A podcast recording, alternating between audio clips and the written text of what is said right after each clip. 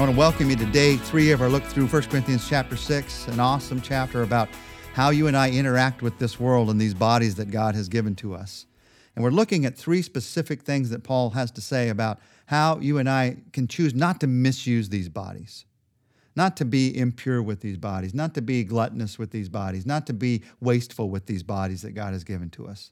The first thing that Paul reminds us of is that we need to make sure we're asking the right question and not the wrong question. We talked about that yesterday.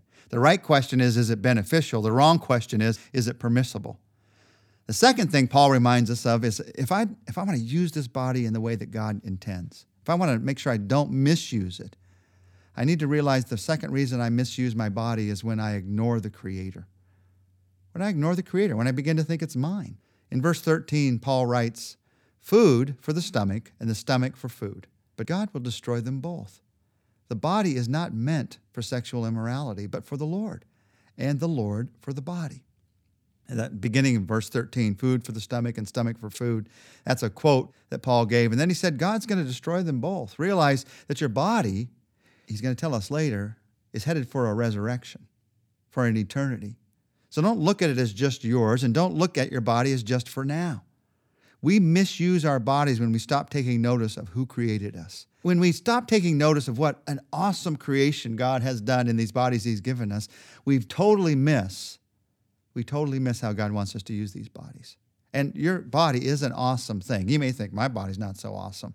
Your body, bones are one of the most ingenious lubrication systems, have one of the most ingenious lubrication systems ever dreamed of. God made that in your body.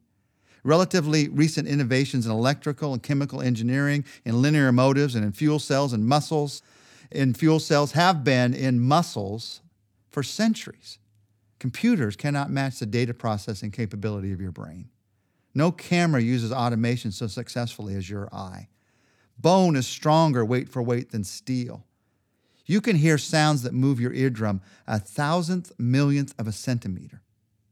That's considerably less than the diameter of a hydrogen atom.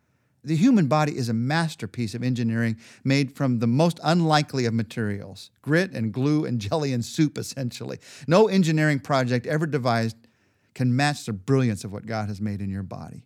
If you're an adult of average weight, here's what you accomplish in 24 hours, even if you don't do anything else. Your heart beats 103,689 times. Your blood travels 168 million miles circulating through your body. You breathe 23,040 times. You inhale 438 cubic feet of air. You exercise 7 million brain cells. That all adds up to this simple truth that Paul is talking about here. The body is meant for the Lord. God made this body. And so if I see it as a creation of God, then I won't misuse it. You would never use a Picasso painting for a placemat, not if you knew it was a Picasso. You would never turn the Sistine Chapel into a gymnasium.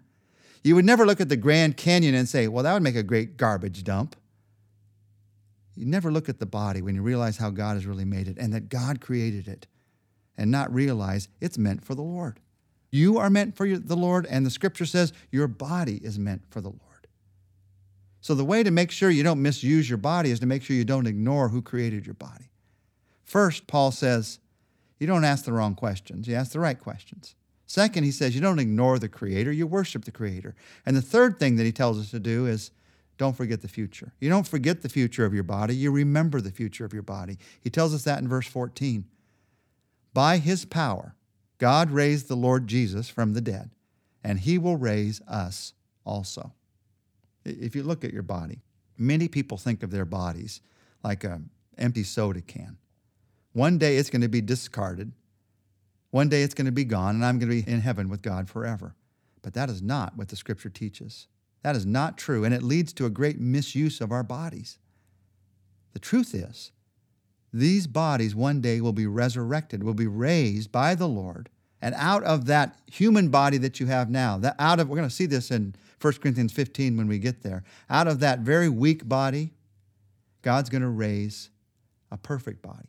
Out of that very temporary body, God's going to raise an eternal body.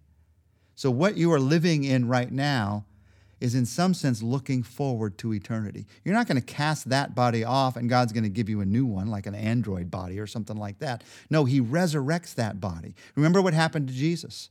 When Jesus was put into the tomb and he was resurrected, he's the only resurrected one right now. He's the first one. When he was resurrected, they went and they looked in the tomb and the body was not there. Why? Because it was resurrected. It was changed. That body that you have now, it's going to be resurrected and it's going to be changed. The attitude that I'm living in some body that's going to be cast off someday and I'm going to get a new and eternal one leads to great misuse of the body. But the attitude that what I'm living in right now is going to be changed, is going to be resurrected, is in some way, even as it's getting older, for some of you that are listening to this, in some way, it's going to be changed still. So you, you start treating your body in a different way. You don't treat your body as a candidate for the garbage dump. You start treating your body as a certain candidate for resurrection. And when you look at these three things we've talked about yesterday and today, these three things that Paul says in our lives, really, we've seen here a formula for immorality in our lives and a formula for overcoming temptation in our lives. A formula for immorality is do whatever you want so long as it's legal. Is it permissible? See yourself as randomly evolved rather than personally created. Forget the Creator. And live for today. Forget about tomorrow. If you look at that formula, do whatever you want as long as it's legal, see yourself as randomly evolved, live for today. No wonder there's so much immorality in our world today. That's the way the majority of people in the world see themselves. So who cares how I use this body? But that's not the truth of the body that God gave you. If you see your body in a brand new way, you're going to begin to treat that body in a brand new way. And the formula for overcoming temptation, for overcoming immorality in your life, is you start asking the right questions. Is it beneficial? You begin praising God that you're fearfully and wonderfully made on a daily basis. And you visualize in faith the coming resurrection. As you do that, you're going to see yourself in a new way and you're going to begin to treat your body in a new way. That's the truth that you begin with. That's the truth that you build on. That's the truth that you share with friends. You can't do this alone. You need to do this with others. But that's the truth that you share with friends in your small group. And then you live that way together. Now, as we pray today, I want to take some minutes to pray together about this. And as you pray, just say, Lord Jesus, I pray that you'd help me to begin to see myself in a new way. Not to see things the way everybody in the world sees things. I pray specifically that you'd start helping me to ask the right questions. Just bring it to mind, Lord. And anytime I begin thinking, is it permissible? Is it legal? Help me to think in place of that, is it beneficial? Is it going to bring joy into my life as I serve you? Because anytime I serve you, it brings joy. Lord, bring that question to my mind. And Lord, I also ask that you help me to begin praising you daily for the fact that I'm fearfully and wonderfully made. And Lord, some of you may need to specifically pray this. Lord, Forgive me for denigrating my own body, for saying how ugly I am, or how overweight I am, or how small I am, or how grotesque I am. Father, you made this body, and I realize it may not look like others. I realize I may not have treated it always as I should have. But I pray that you would help me to see that even now, this body you've given me, the heart is still beating, the blood is still flowing. Even now, Lord, this body is fearfully and wonderfully made. Help me to see myself in a new way, not the way the world around me sees me. Help me to see this body you've given me through your eyes. And as I do that, I pray that I be able to do the third thing that Paul talks about to visualize in faith the coming resurrection. I'm glad that this body I'm in now is not going to be the one I live in for eternity. So help me to visualize even now that this body, somehow, some way, is going to be resurrected to spend eternity with you. That's a mystery to me, but that is also that is also a great joy to me. So help me to look forward to it even today. I pray this in Jesus' name. Amen.